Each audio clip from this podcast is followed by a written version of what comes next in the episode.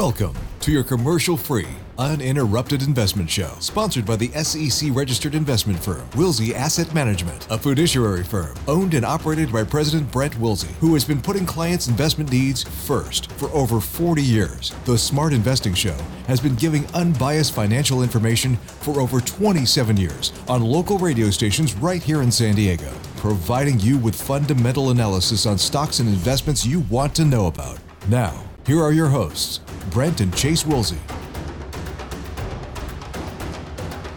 Well, hello and welcome to Smart Investing Show. I'm Brent Wilsey, president of Wilsey Asset Management. Great to have you here with us today. Uh, we got a lot of things to talk about. And by the way, Wilsey Asset Management is a proud investing partner of the San Diego Padres. But uh, a lot of things to talk about today. As I said, we got the jobs report came out yesterday. Markets were closed on Friday, but they still had jobs reports. We'll talk about that.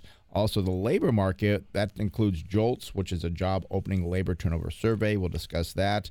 And uh, something very interesting I uh, we, we brought out was mutual fund managers that don't uh, invest in their own funds. We're going to talk more about that. And uh, with me, as always, is uh, Chase. Chase, what do you got? Well, uh, good to be here as always. And uh, you want to join the show? You got a question about a, a particular stock, the economy, whatever it may be? Give us a call 833 288 0973. Again, that's 833 288 0973. And uh, also, too, I want to mention we do have the workshop coming up.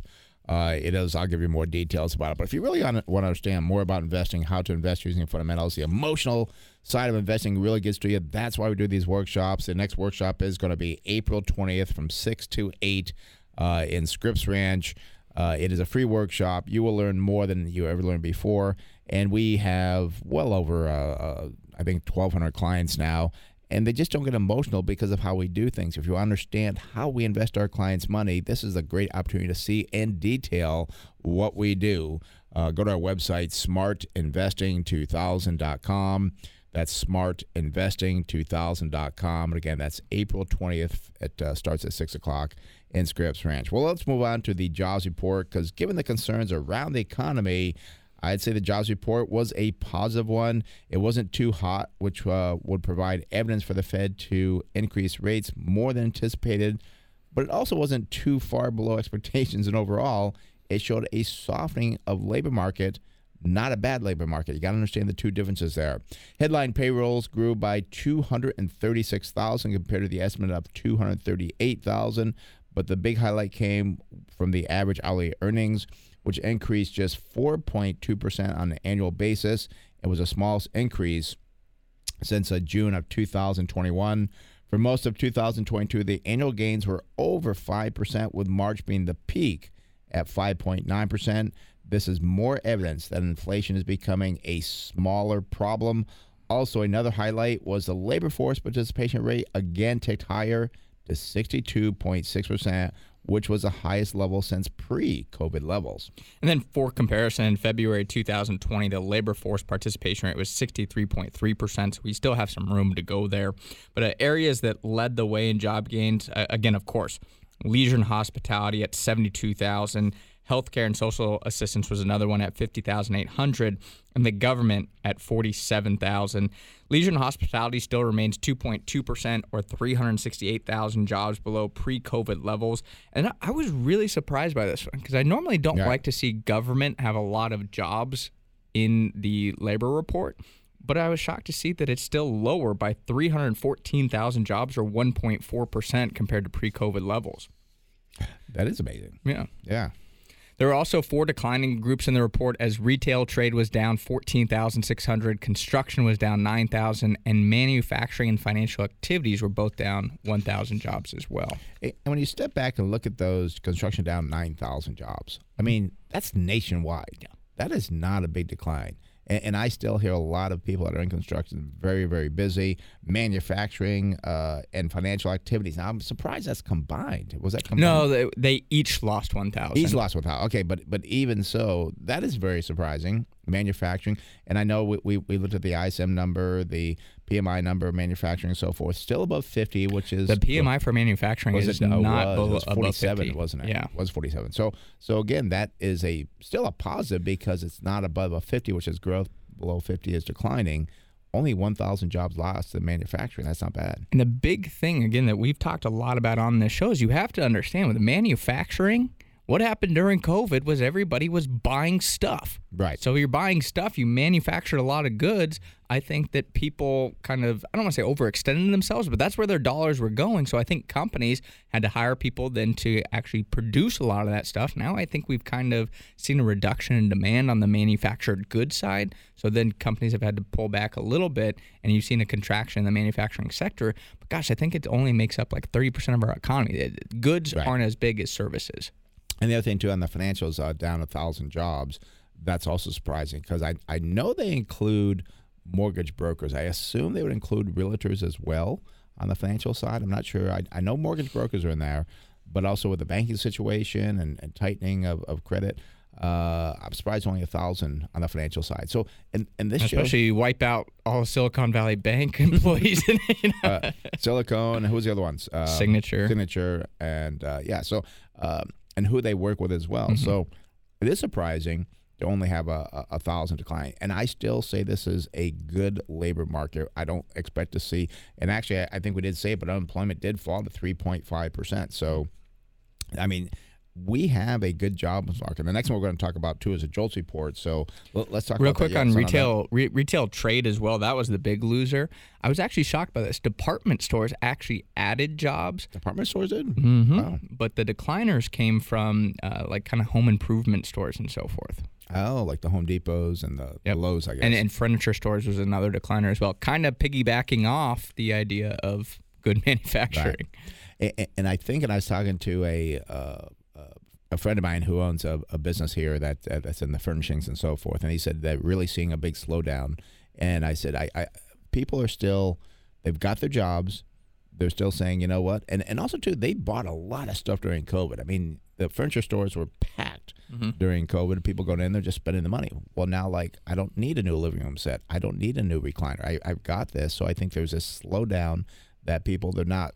It's not they're pulling off on the spending. They just don't need it. And like, well, I'm not going to waste my money if I don't need it. So I I think you'll see an adjustment there for for months to come where people just don't need new furniture. I mean, you, it doesn't matter what what type of business you're in. You're always going to have your booms and you're always going to have your troughs. But Yeah. what happens is when that trough happens, now you kind of return to growth once things level out and things kind of get back to a more normalized type environment. So I, I think maybe this could be another adjustment year, but then perhaps in you know 2024, 2025, you know, you could kind of see the good sector start to recover. And the other comparison that they could do, which I don't know if everybody would want to do this, but a, a, a, a furniture store could actually do this, I believe, is compare their sales today to 2018, 2019. Because when you compare it to 2020, 21, it's like, wow, yeah, things are booming. So you may be back to where, and back in 2018, 19, everything was fine. Like, yeah, things were good. But compared to the boom, we're, we're actually down. Let's talk about the lab, labor market. And for that, we mean the uh, jobs opening and labor turnover survey, also known as JOLTS. Uh, that uh, number came in on February, came in at 9.93 million. Uh, this was a fall of 632 job openings when compared to the month of January, and it missed the estimate of 10.4 million openings. Uh, this was the first time since May 2021 that job openings fell below 10 million. And then while this may still sound concerning, uh, there's still about uh, 1.7 jobs available for every available worker. And, and also, to again, the big thing that I look back on is if we go to January 2016 to February 2020, uh, it's a pretty good time for the economy. Most people are like, Yeah. yeah, the economy's doing Well, well. fine. We're we're all happy back then. No no concerns. Job openings range during that time period from 5.59 million to 7.59 million. So yes, we've fallen below 10 million, but we're still have a ton of job openings compared to where we were at in a good economy. The other thing that I wanted to point out was layoffs. They actually declined 215,000 from January to a level of 1.5 million. And oh my gosh, 1.5 million layoffs. It it sounds terrible, right? Mm-hmm. But again, it's all relative at the end of the day. Looking at that same time period of January 2016 to February 2020, layoffs ranged from 1.59 million to 1.97 million. And and again, overall, I got to say this is a softening labor market, but by no means is this a weak labor market.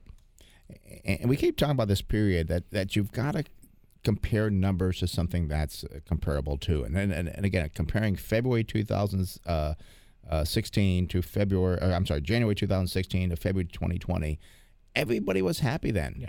You, you, everything's going along fine. We're all happy, no concerns. I don't want to say no concerns, but you know, we weren't saying, oh, you know, oh, I'm losing a job or the economy's doing this or say, no. You, we felt that was a good time. And I, and when you compare those numbers, like the JOLTS report and so forth, take out uh, the COVID situation because that was a boom for a we'll call it 12 to 18 months. You cannot compare to that. That was a one-time thing. We'll get back to that. You're going to forget about that. And also, too, when you compare next year's numbers to this year's numbers, oh, back to normal again. Well, and the thing that you got to look at is, you, again, you wiped out the labor market for a couple of months. Yeah. And then you had this massive growth because you had people regaining those jobs that were wiped out in such a right. short time period.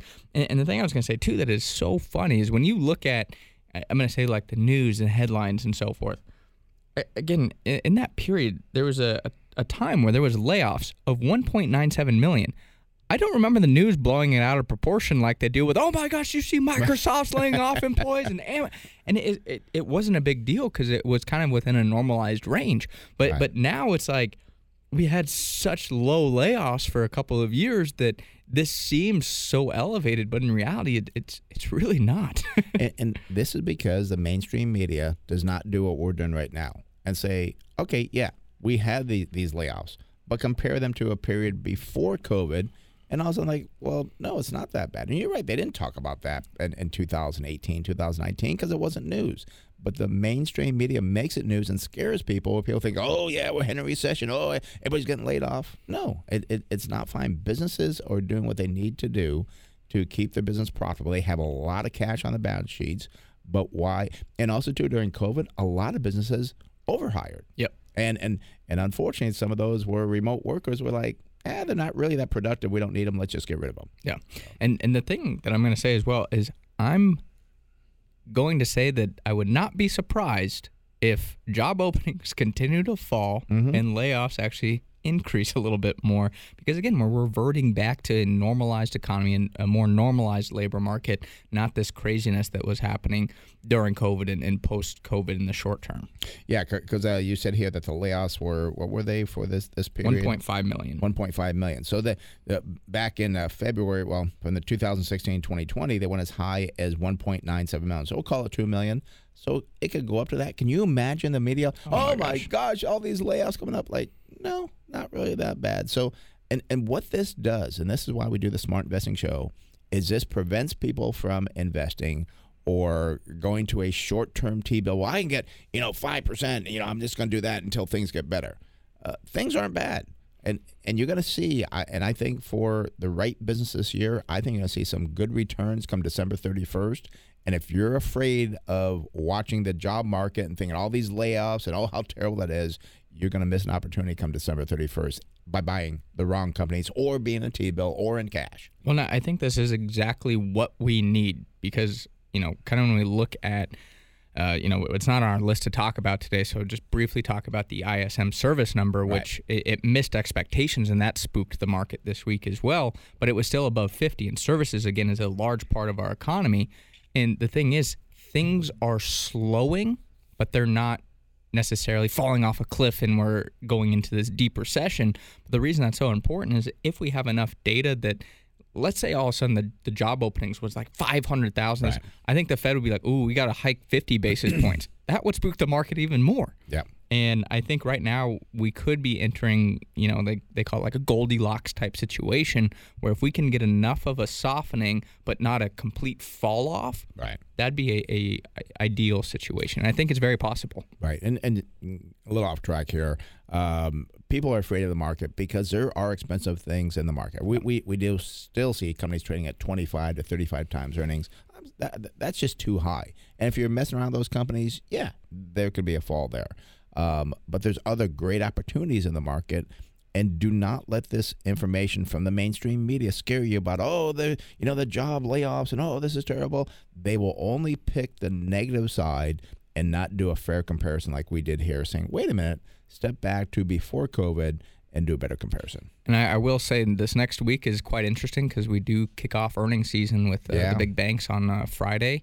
It- that could be very telling because financials have gotten hit obviously quite hard with the Silicon Valley Bank situation. If you start to see good numbers from the bank and good guidance going forward, I think you could see a, a nice resolution for the financial sector and also, you know, maybe uh, a lot of other stocks in there as well. But the, the downside is a lot of these companies, as you mentioned, that are are uh, again overvalued Right. is if they slow down more than anticipated, that's where the stock gets hit. Because it, let's say you're expected to grow at 10% on your earnings and you're trading at 25, 30 times earnings, and you come in and grow at only 5%, people say, oh, yeah, but they grew. It's like, well, they're expecting a higher Right. growth rate. That's why they have a higher multiple. All of a sudden, that multiple can't be justified with a 5% growth rate. That's where the, those big tech stocks get hit quite hard. And I just wrote a post for next week, which uh, was about Costco, and, and I, I don't remember all the details, but I do know a year ago that they were growing their sales at like, and these are approximate numbers. You'll get the you get the newsletter, you get the full numbers next week. Uh, but they were growing their sales like at twelve percent. Uh, I believe now they grew at two or three percent. Yeah. Uh, and the stock is still, I think the stock's down about twenty percent from the high, but sales dropped ab- about you know what four hundred percent or so. Yeah. yeah. So um, the sales growth dropped, not sales the- growth, right? So yeah, did I say sales drop? I'm sorry. Yeah. Yeah, sales growth dropped. That'd be that'd be pretty bad if your sales just dropped 400 percent. Oh, that'd be terrible. yeah, yeah.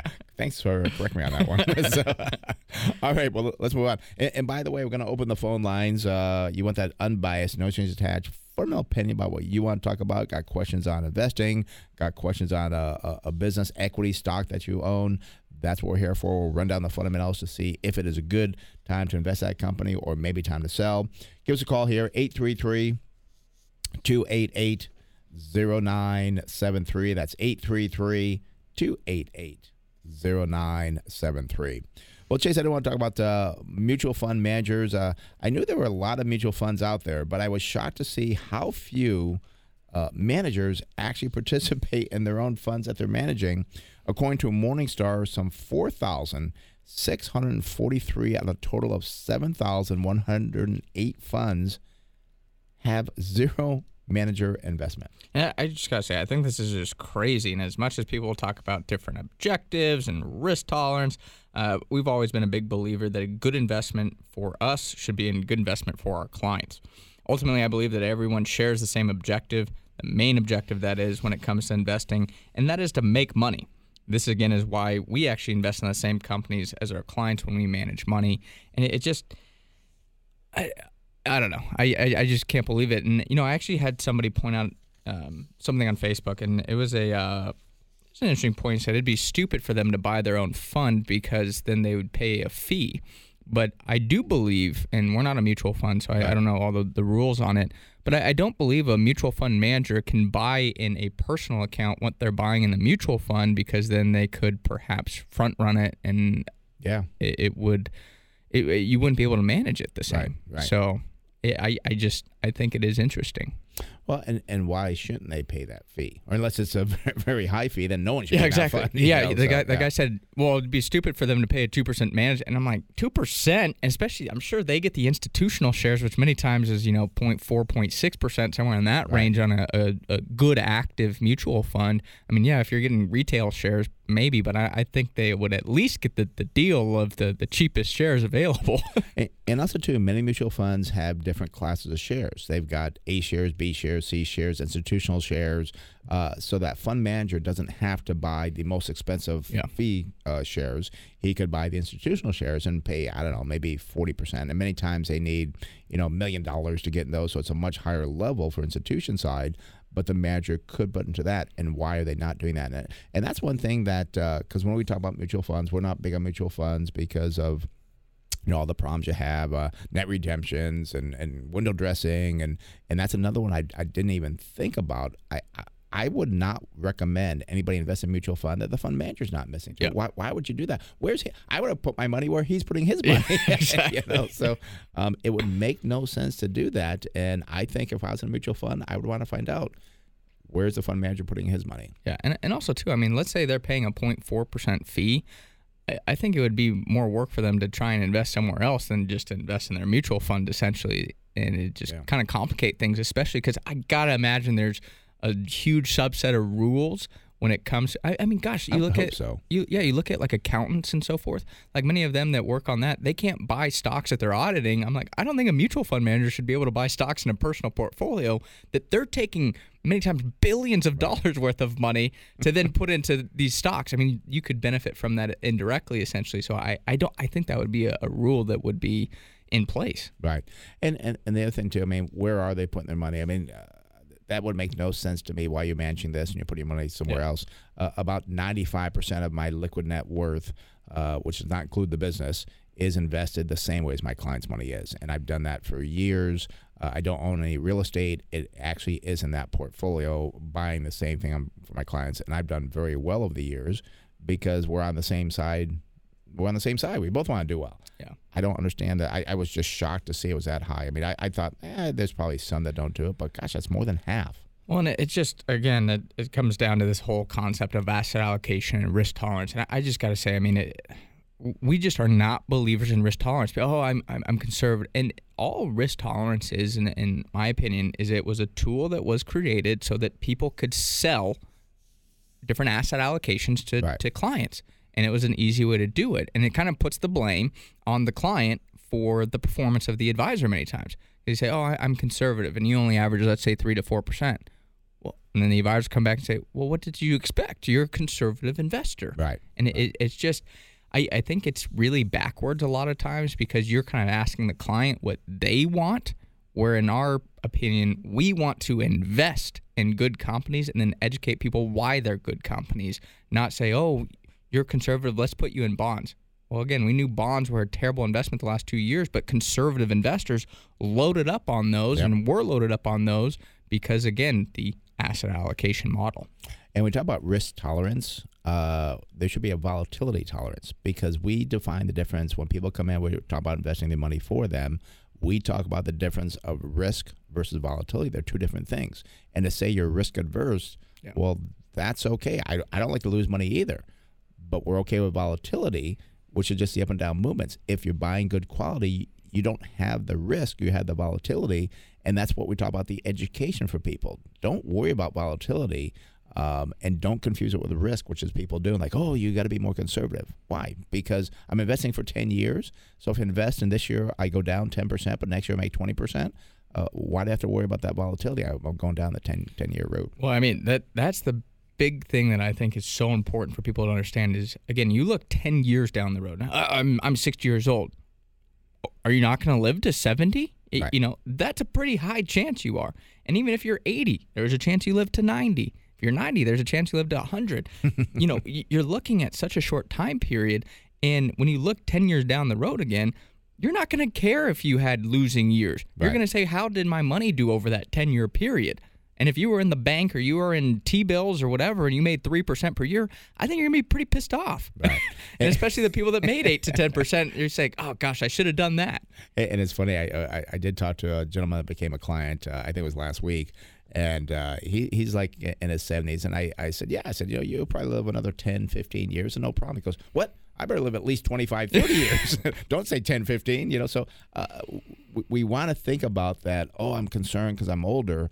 But then in reality, you know, we do want to live longer. And and we have many clients in their 80s, which are doing phenomenal. And and it's just that and and if something does happen to you and you pass away earlier, we always talk about this generational wealth. We're trying to build wealth not just for you, but for your family as well, so that your family can do well. And so it's just it, it's it doesn't stop once you pass away. Um, it will continue on, and and I don't think you'll pass away as, as quickly as you go on. And, and I think we have a, quite a few clients in their 90s now, um, I, Yeah. I, more than I can count. So I'll put it that Yeah, way. and I, and I think, again, is when you look at it, I mean, I, I talk to people and they say, oh, this money's for my kids. Well, if I was their kids, I'd be pissed off if it's just sitting in the bank because it's like, well, you could actually increase the value of that money. And, it, you know, worst case, if you don't need that money and your kids inherit it down the road, maybe it is during a down period. Well, it doesn't really matter. You didn't need it during a down period. So that's where the risk would come into play if you needed to liquidate it, but you don't need to liquidate it. No. So, I mean, understanding how to structure your portfolio is very important. And understanding your liquidity needs is really what allows you to invest properly. Right, and and we've had uh, many clients where you know they, they pass away, goes to show, and they get the step up in basis, which is nice. So you're you're actually passing something along. Where if you just, oh, I'm, I'm I, I, I got to be careful here, so I'll put it in, you know, oh, I'm gonna get a four percent CD. Wow, I'm so excited about that. No, that's terrible. Yeah. I mean, especially if you could invest in it, they'll and, and you live another ten years, that money would probably more than double unless you took money from it, um, and you pass to your children at a better estate tax or state tax. And uh, well, no state tax. Got no state tax. Uh, you get the step well, up basis. As yeah. long as you have yeah, less than the estate limits. But. Yeah, that's why there are benefits to it, yep. and and as always, you got to check with your CPA, your your tax attorney, on, on stuff like that. But it's just there are benefits to it to grow that generational wealth. Um, and it is there for you as, well. So this is why. Uh, well, let, let, me also say too, uh, promote the, the, newsletter because this stuff we, we, we have it on newsletter. The, the, newsletter is growing very rapidly. People love the newsletter because you can probably read it in about five minutes and, and, you can get a lot of different information out of the, the newsletter. I mean, other, things we, we put in the newsletter this uh, week. Uh, we did talk about the ISM services number, uh, TikTok st- statistics, what's going on with TikTok. That's in the news a lot. Uh, we also talk about money movement, OPEC and oil prices, so many different things uh, that you'll get from the newsletter. It is free. I got to say, we also added in there how we got fact checked on social media, and it had nothing to do with our post. Well, I didn't bring that one up because that's probably one we will probably talk about okay. today because it is kind of crazy that we got fact checked. We'll, we will explain to you how that happened because it was way off base. And I really think somebody needs to check the fact checkers because I don't think the fact checkers have a clue what they're doing. And they don't even fix it. they yeah. just left it. And, and, and, it's a big thing across our picture on, on, on the social media. Like, this may be, what did it say? This may be unreliable information or some crazy Yeah, it's like stuff. partially incorrect. Yeah. Or partially false or something. Partially false. And it was on the JOLTS report. We yeah. got the information from the, what, the Bureau of Labor Statistics or from the government. I mean, just, you know, so it's kind of funny. But, uh, anyways, you can get the newsletter. It is free. Uh, just go to our website, smartinvesting2000.com. That's smartinvesting2000.com. Uh, go to the section right in the middle where it says newsletter, and uh, just click on there, sign up for it, and you'll get the uh, get the newsletter every Friday at uh, five o'clock when it goes out. So, all right, phone numbers here 833 288 0973. That's 833 288 0973. And let's talk about the workshop because it is coming up in just a, a, a few weeks here. Uh, at the workshop, you're going to learn how you should be investing now because we talked about, people kind of concerned about the economy, the labor market. We'll talk about that, how to invest now. Will there be recession or not? We're going to discuss that and how to invest during these times. Are price fluctuations keeping you from investing? People saying, oh, things are up and down, up and down. I'm going to wait in the sidelines until things get better. No, learn how to invest with price fluctuations and also, too, how proper financial planning can reduce your taxes. It is a free workshop, but you have to sign up for it. Go to our website, smartinvesting2000.com. That's smartinvesting2000.com. I look forward to seeing you on April 20th at 6 o'clock in Scripps Ranch. All right, phone numbers here again 833 288 0973. 833 288 0973. Let's go out to or, or, down to Chula Vista and speak with Jim. Jim, you're on the Smart Investor Brent Chase. How can we help you? Uh, Nutrien, NTR. All right. Do you hold that or looking to buy that? Uh, just just bought a hundred shares of it. Uh, try to get your opinion before I get any more. Okay, yeah. I was, I was gonna say, did you just buy it yesterday? Couldn't buy it yesterday. Uh, oh, th- Thursday. Thursday. Okay, yeah, yeah. yeah. Thursday. Okay. Yeah. Well, well, let's take a look at uh, Nutrien, uh, symbols NTR, uh, in the agricultural inputs industry. I've never heard of that industry before. Uh, only about 1.3% short on it, so that's pretty good. Institutional owned 72%. Very good PE ratio. Good start here. 4.8 versus 6.6. Price of sales looks good. 1 versus 1.1. Price to book value, and this is tangible book value, 3.1 versus 21.7. And price of cash flow, 4.5 versus 6.3. Uh, also has a very good PEG ratio of 0.8 versus not material for the industry. So I like a, a good start here in the valuation ratios. Looking at the growth, well, start a good start here as well. 82% uh, growth on the year for the earnings versus 37.5 for the industry. Sales growth up 23.4 versus 16.5. That's a positive. five year earnings per share estimated growth by the analysts 8.2%. Industry, a negative 2.4. Company also pays a nice dividend of 3.1%, only using 13.5% of their earnings to pay that out. Uh, they have increased that dividend by about 10.4% over the last year and 13.9% over the last five years.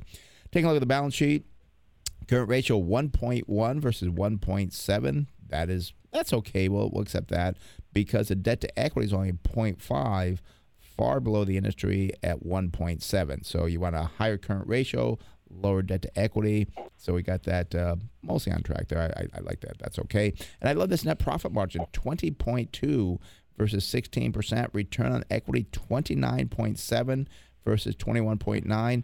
Gosh, I, I, I, everything on this looked good so far. Chase, what do you got? You got, you got to spoil the party here or what? Uh, well, I haven't looked at the, the numbers necessarily going forward just yet, but because I, I, was curious what the company did, just a little more detail. Is they they actually were created as a result of a merger between Potash Corp and Agrium. Nutrien is now the world's largest fertilizer producer by capacity. Uh, they actually produce the, the three main crop nutrients: nitrogen, potash, and phosphate. Uh, again, although its main focus is in potash, it's the global leader global leader in installed capacity with roughly 20% share, and they also do sell as an agricultural retailer in the U.S. They sell fertilizers, crop chemicals, seeds, and services directly to farm customers uh, through brick and mortar stores and online platforms. Also, found this interesting. They are headquartered in uh, Saskatchewan, Canada. Oh wow! Yeah, so they're not a, a headquartered in the U.S., but that's uh, always stood out to me because from the movie Grown Ups years ago, there's a scene where the lifeguard says, says he's from Saskatchewan, and I was like, I'd never heard of it before. That's the first company I've ever seen, I think, from Saskatchewan. We should go on vacation check it out. so, little side note there, but uh, that'd be a little little interesting. But current price here for Nutrien is sixty-eight dollars and one cent. Wow, fifty-two week high, one hundred seventeen dollars and twenty-five cents, and the low is sixty-seven dollars and fifty-two cents. I see year to date down six point two percent and the one year return down 31.1% as well.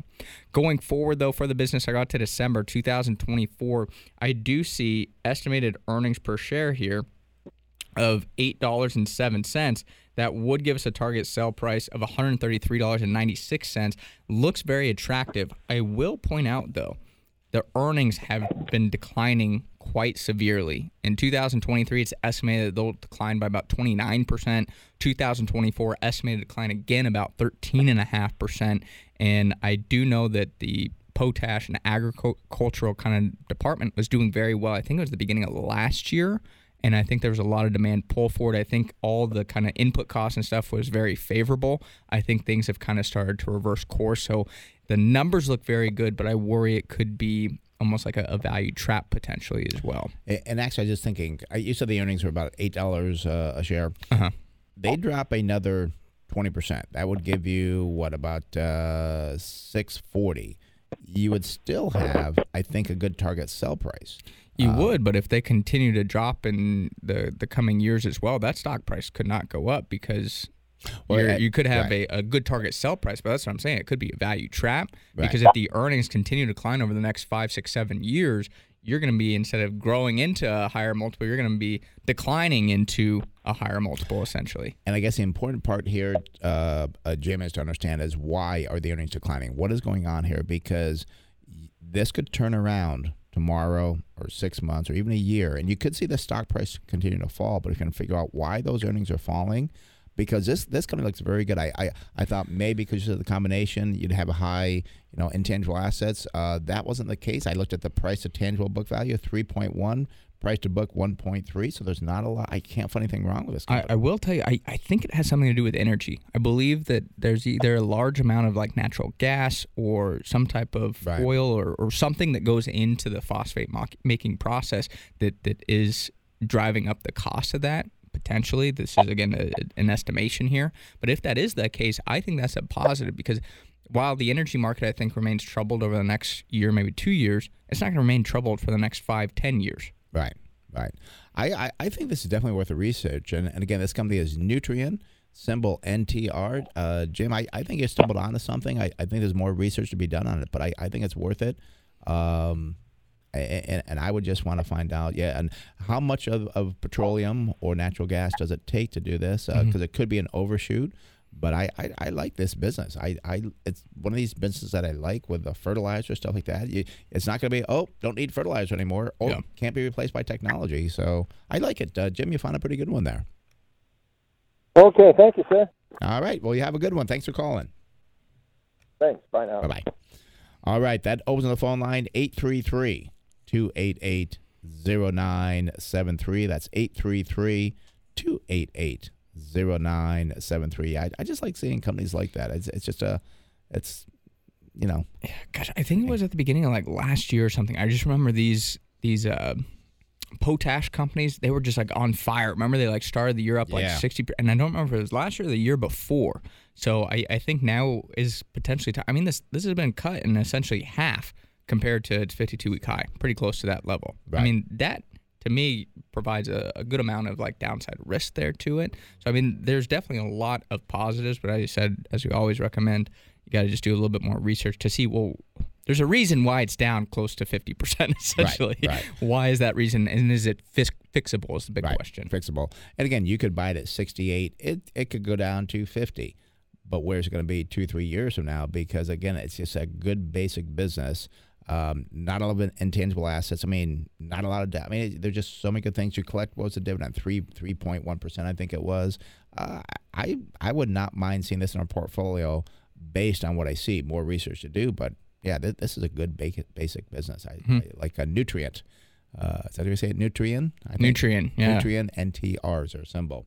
All right, phone numbers here 833 288 0963. That's 833 288 0973. Let's head up to Oceanside and speak with Tim. Tim, you're on the Smart Investor Brent and Chase. How can we help you? Hi, Brent and Chase. I wonder if you could tell me about Ford and specifically if the dividend, if you feel that that dividend is well covered or not. Okay. Uh, I haven't looked at Ford in quite a while, so Yeah. let's take a look at the Ford Motor Company. Uh, their symbol is F as in Ford.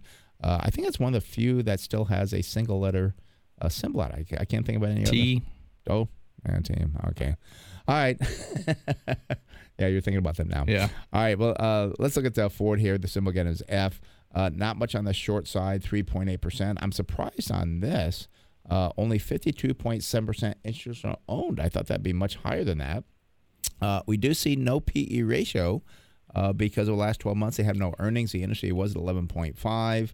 We do see a price to tangible book value 1.1 versus 4.0. And I will point out that's the same as a price of book, so they have no intangible assets on their balance sheet. That's a surprise to me. I think all the other car manufacturers probably do. Uh, price to cash flow 7.2 above the industry 6.8. No peg ratio. The industry does come in at 4.5. Over the last year, no earnings growth, but sales are up 17.4%. Not quite as good as the industry growth at 22%. Unfortunately, the five year earnings per share estimated growth from the analyst shows a negative 11.7% for Ford, but a f- positive 5.8 for the industry. They do pay a 4.9% uh, dividend, which is very attractive. No payout ratio because they are borrowing to pay that out currently uh, with no earnings. Uh, we do see that the balance sheet current ratio 1.2 versus 1.5. That's okay. Debt to equity 3.3 versus 0.7, which is concerning. But many times with uh, car companies, you have to be careful because they do finance the cars for for the customers, and that can kind of throw off the balance sheet. So that's not always all their debt. We do see a net profit margin of a negative 1.2 percent versus a positive 5.8.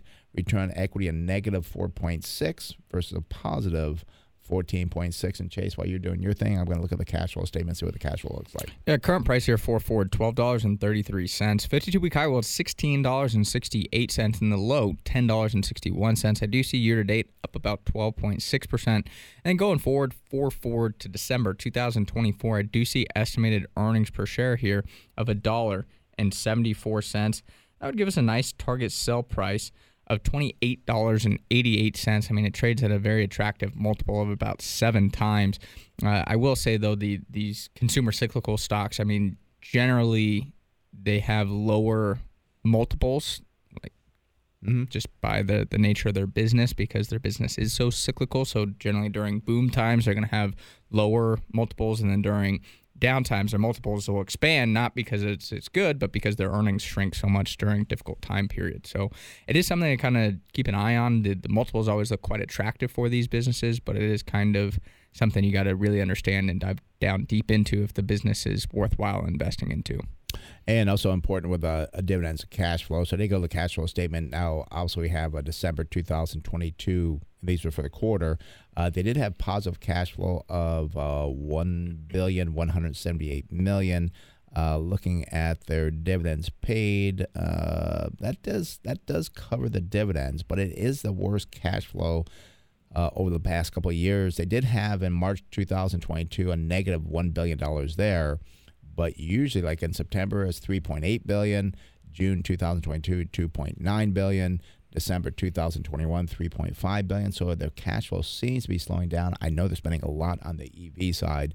Is perhaps where their cash is going. And they also have restructured to kind of implement new business units to to give a better idea, I guess, of how their EV business is doing. So generally, with restructuring, sometimes there's going to be one-time costs and so forth associated with that. I, it could be something that that is occurring for maybe the next year or two, and then it falls off. So that that is uh, again something that you'd probably want to understand. And uh, also with the the kind of tilt towards EVs is obviously they're investing a lot of money in there. What's their payoff looking like? Uh, obviously, they got the Ford F-150 Lightning.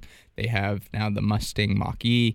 Uh, but I, I, was surprised. They actually fell quite substantially in the first quarter for EV deliveries. They were like number two last year, and then they slid all the way down to number five. Obviously, Tesla's number one, but GM took the number two spot, and I think it was Hyundai came in at number three, and there was Volkswagen at number four and Ford at number five. Wow, I am surprised on as well. But uh, to answer your question there, Tim, I, I don't see at this time a problem with the dividend. I think Ford will continue to pay that dividend. Uh, they've done that for, for many years, except when they get real financial difficulty. They're not there yet. I think they would want to hold that dividend uh, as long as they can. So, uh, answer your question, no, I think that dividend will be fine for a while. My, my concern comes more from the growth of the business. I yeah. mean, how are they going to compete in yep. the, this space? And if things slow down, generally car companies do struggle. Yeah. All right, Tim? Yeah, thank you very much for that info. Very helpful. All right. Well, thanks for calling. You have a great day. You too. Thanks. Okay. Bye bye. All right. That is open the phone line 833 288 0973. That's 833 288 0973. And I do want to mention again about the workshop coming up. It is going to be Thursday, April 20th at 6 o'clock in Scripps Ranch. You're going to learn a lot of information there. You hear us go over these numbers here, how we think about them. And just think about this when we go over these numbers here, we spend probably, I'm going to say, four minutes or so analyzing numbers in the workshop, we spend about an hour teaching you everything we do. Also, too, I have our financial planner there as well that's going to be talking about financial planning and taxes and so forth. So we spend a lot more time helping understand how we manage not just our clients' money, but our personal money as well. So it's a, a great workshop. You'll learn a lot from there. Uh, but you got to sign up for the workshop. Go to our website, smartinvesting2000.com. That's smartinvesting2000.com. And, and don't let the concerns right now, the economy say, well, I'm going to wait until things get better. No, this is when you got some great opportunities, but you got to learn how to find out what those opportunities are and how we do it. That's what the workshop's for. Again, smartinvesting2000.com is where you can sign up there. All right. Uh, phone number is 833 288 0973. That's 833 288 0973. And uh, we do take emails as well, and we did get an email actually this morning from uh, from Richard, and uh, we'll go through that for him here. He says, uh, "Good morning. Been listening to your show for several years now. My parents have been very successful in their lives. Now in their 80s, they are passionate about their stock portfolio. For the past year, I've worked to engage my parents in your investment principles, and ultimately, we might share together. Uh, from that conversation, my mother provided me with one of the stocks she is most enthusiastic about and was extremely curious about your opinion. They hold shares in New Mountain Financial Company. That's NMFC. Again, New Mountain and NMFC is the ticker symbol there. Be grateful if you would review this Saturday morning, uh, perhaps while waiting for your callers. I will be listening and as always look forward to your opinion. Happy Easter, Richard. All right. Well, let's take a look at uh, New Mountain finance. I'm very curious what this does. I'm sure you'll pull it up. Well, I'd say actually an asset management is what it is. Uh, they have a 2% float on the short, not bad there. Only 44.6% institutional owned. PE ratio 16.3. That compares to the industry at 70.5. Price of sales 15.6. That's above the industry at 4.7. Price of tangible book value 0.9 versus 14.2. And that's pretty impressive because that means you're paying 90 cents on the dollar for the tangible assets of this company. But price of cash flow not looking good 39.8 versus 10.4. PEG ratio looks good 5.6 versus 12.4. Now, now, something's going on with this company because over the past year, their earnings fell by 58%. I, I do see the whole industry down 48%, but their sales are also down 53.5%, industry down 37.5. They have a five-year growth rate of 1.5% versus 4.1. I think what attracts people is a dividend yield of 10.6%. They use 162% of their earnings to pay out that dividend, so that is not sustainable. Uh, we do see here on the balance sheet, we've got a quick ratio, I'm sorry, current ratio of 1.2 versus 2.8. That's okay. Debt to equity, a little bit on the high side, 1.5 versus 1.4. And I, I, I'll accept 1, 2, 1, 3, but 1.5 gets me a little bit nervous. Net profit margin, well, that's kind of strange, 83.9% versus 9.4. Return on equity, 5.7 versus 5.2. So, not really thrilled about this so far, unless you have something. You got that wrinkled look on your face, like. Eh, well, I mean, sure. I was looking at what the company does. It's a closed-end, non-diversified management investment company, so they invest in equity interests such as preferred stock, common stock, warrants, or options received in connection with debt investments, or may include direct investment in the equity of private companies. One reason their earnings could be declined is maybe a write down on the balance sheet from some of the decline in the investments. Just kind of speculating on that. I mean, I'll, I'll just kind of say generally, I, I don't really like companies like this because it's it's hard to kind of wrap your arms around Mm-hmm. what are they providing. It's not like a bank where it's easy to understand the, the loans and the assets they have. I mean, this is a little bit more complicated of, of a business structure to, to get involved with. But looking at the numbers again for uh, New Mountain Finance Company, it's uh, $12.06 is the current price. 52 week high is $13.76, and the low is $11.09. I see year to date it's up about 0.2%. I would also be curious on that dividend if it is consistent or if it kind of fluctuates up and down based off of how the company is doing. So right. that, that's something I'd be interested in.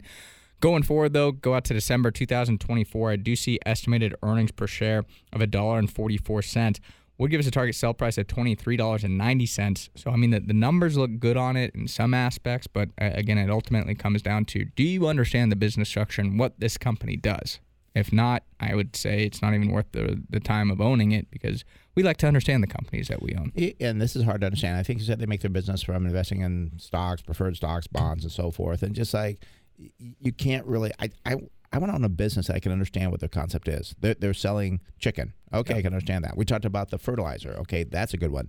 This one here is depending on what they're doing, what they're buying. Also, too, are they uh, leveraging it? Are they trading with options? I mean, there's so many different things that you can really mess up on this company. I, I don't like confusion. I would say, and I think what's attractive is that 10% yield. But we know other businesses that you can get that yield on right now. Actually, reads saying get that yield on that you can see what they're doing versus this one here. I, I reminds me of a SPAC a little bit. I was gonna say SPAC, or also too. I mean, this is a, a similar situation where all of a sudden things could be fine, and then you could go Silicon Valley Bank and blow up and be like, "What happened?" Yeah. Well, if you don't know what they're investing in, all of a sudden things could be fine. If they're over concentrated in, in doing debt financing or having preferred shares or the common shares in particular companies in one particular space, all of a sudden that industry blows up. This company's done for. So there's a lot of research that you would have to do here because things could turn very quickly and head south, and all of a sudden you'd be left with something that's worthless. Right. Um, so yeah, I hope that helps out. But uh, we're not a fan of this one at all. I would definitely say if you have it, I would put a sell on it and say buy buy something that's more of a business. Yeah, it's just the understanding of it is Yeah. the, the big question mark. I, I do want to talk about because we, we teased with on the fact checkers. So uh, Randy in Kansas, uh, be patient with us here because we, we said we'd talk about this, and that's the fact checkers because uh, we continue to worry about people's over reliance on the internet technology and even more so the so-called independent fact checkers. Uh, we recently did a post on the Jolts report, and it was flagged for false information. When clicking on the reason for false information, Facebook indicated it flagged the post because there is no record of Martin Luther King Jr. saying, Our lives begin to end the day we become silent about things that matter. And this was according to AAP Fact Check. And we talked about the JOLTS report already. If you, you noticed, it did not contain that quote or mention Martin Luther King Jr. at all. At all. so it, it's just a very strange thing. And as I said, we had people comment on it. We kind of commented on it, and Facebook never fixed it.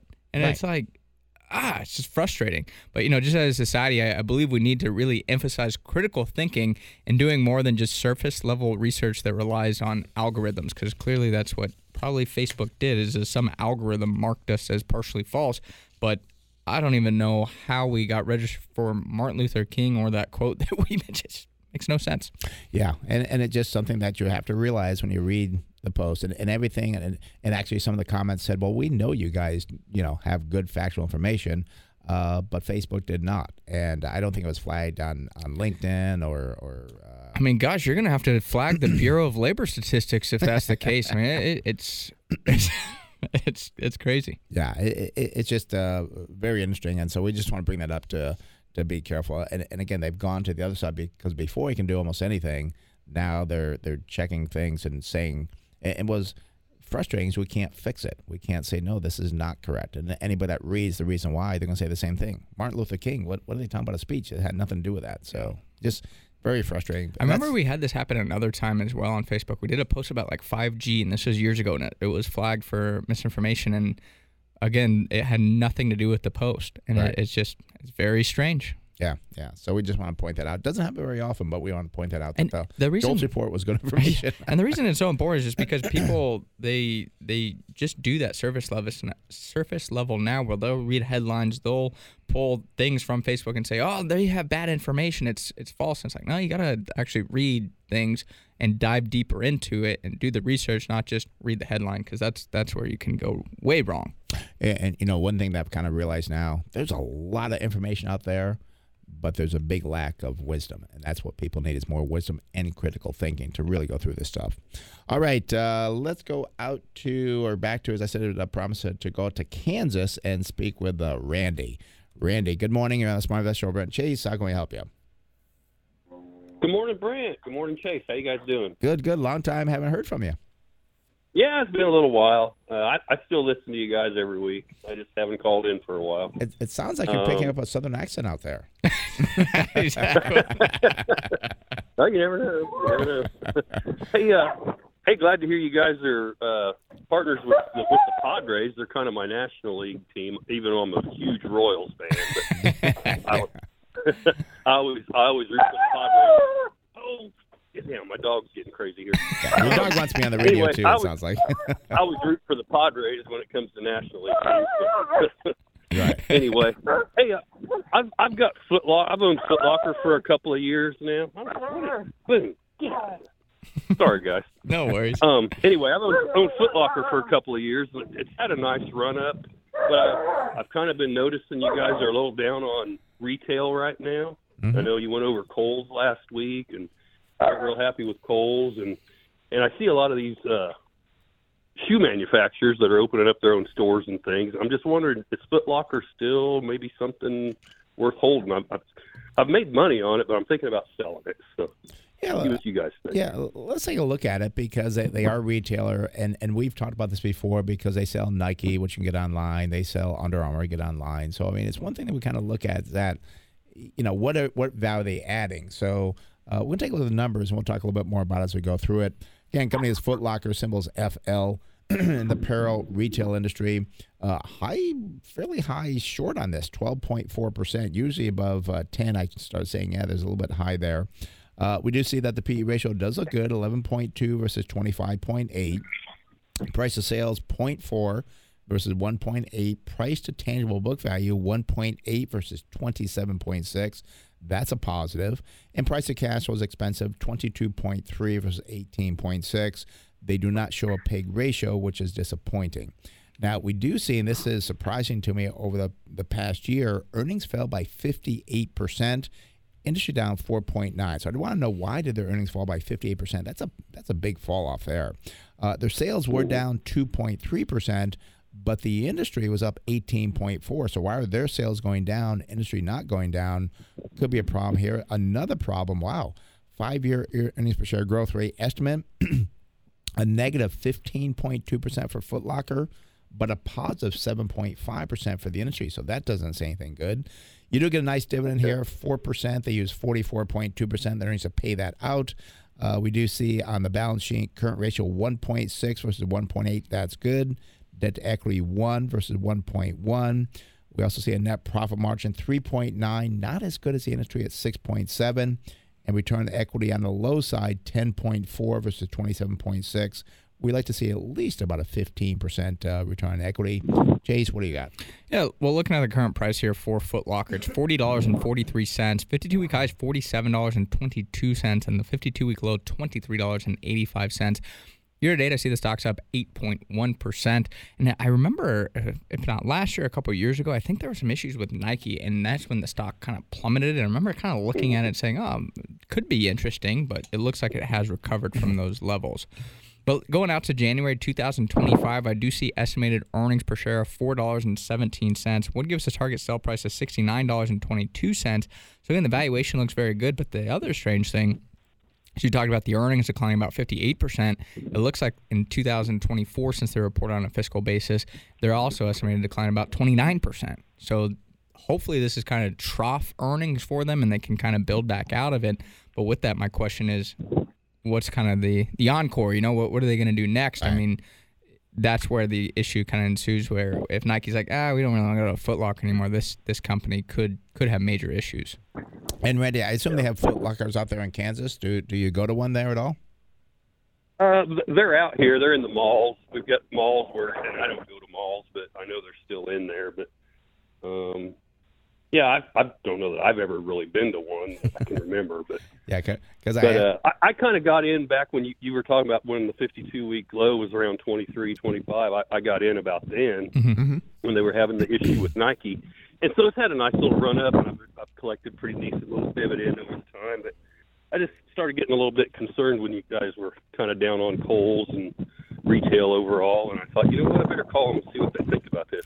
Yeah, and, and you do collect negative to me after after you guys went over it. So. Yeah, and you, you collect about a four percent dividend, but I, I just as Chase kind of said too, I, I just don't see a big growth factor for Foot Locker going forward. You've got a nice profit okay. on it. Uh, yeah. I don't I don't go in Foot Locker. I don't know anybody that goes in a Foot Locker. I, I'm sure people are going in there, but I feel it's more of a declining business than a growing business. Mm-hmm. Uh, I, I, I, I just and I could be wrong. Yeah. Oh, it yeah. could be, but you know, oh, it, this is just kind of the the surface level research. But you know, if you listen to the conference calls and yeah. stuff, the, the management might talk about their growth plans, and you know, uh, they don't always make sense. And if they don't right. make sense, then it, I would I would stay out of it. But if they're doing something to, to generate growth, yeah, maybe maybe it is still worthwhile to hold. Yeah, I mean, if, if you came to us and said, okay, we want uh, you to manage our money, uh, we would sell Foot Locker. So. Okay. Does that help you out? That's that's kind of here because I'm up about fifty percent on it right now, and I'm thinking I'll just cut my profits out and go find something else. Is it a retirement account or a regular account? Uh, it's a retirement account. Oh, so so no taxes due there. Yeah, I, I, yeah, yeah. No tax, no tax ramifications. So yeah. Yeah. Yep. Well, good. Well, congratulations All right. well, hey, that. Good. We'll talk to you later. Okay, Randy. All right. Bye bye. All right. Bye bye. All right, that does not open up the phone line because we only got like about another minute left here. But gosh, I, a great show, some good good things we had here, good conversations, uh, good companies that we found, and um, you know, oh, I want to mention the workshop. That's what I want to do because yeah. the workshop is important. Uh, the workshop again is coming up on uh, Thursday, April 20th at uh, 6 p.m. in Scripps Ranch at our office there. Uh, it's going to talk about how you should be investing now, will there be a recession or not, and how you invest during that recession. What do you do if it does happen? What if it doesn't happen? Well, the workshop again will be April 20th at 6 o'clock. Go to our website, smartinvesting2000.com. That's smartinvesting2000.com. Thank you for listening to Smart Investing Show. It is for informational purpose only and should not be used as investment advice. If you'd like to discuss in more detail your investment needs, have other investment questions, feel free to call myself, Brent Wilsey, or Chase Wilsey at 858 546 4306. That's 858 546 4306. And be sure to visit that website, smartinvesting2000.com. That's smartinvesting2000.com. Have a great day. We'll talk more next week right here on the Smart Investing Show. Music to think that I did all that. And may I say,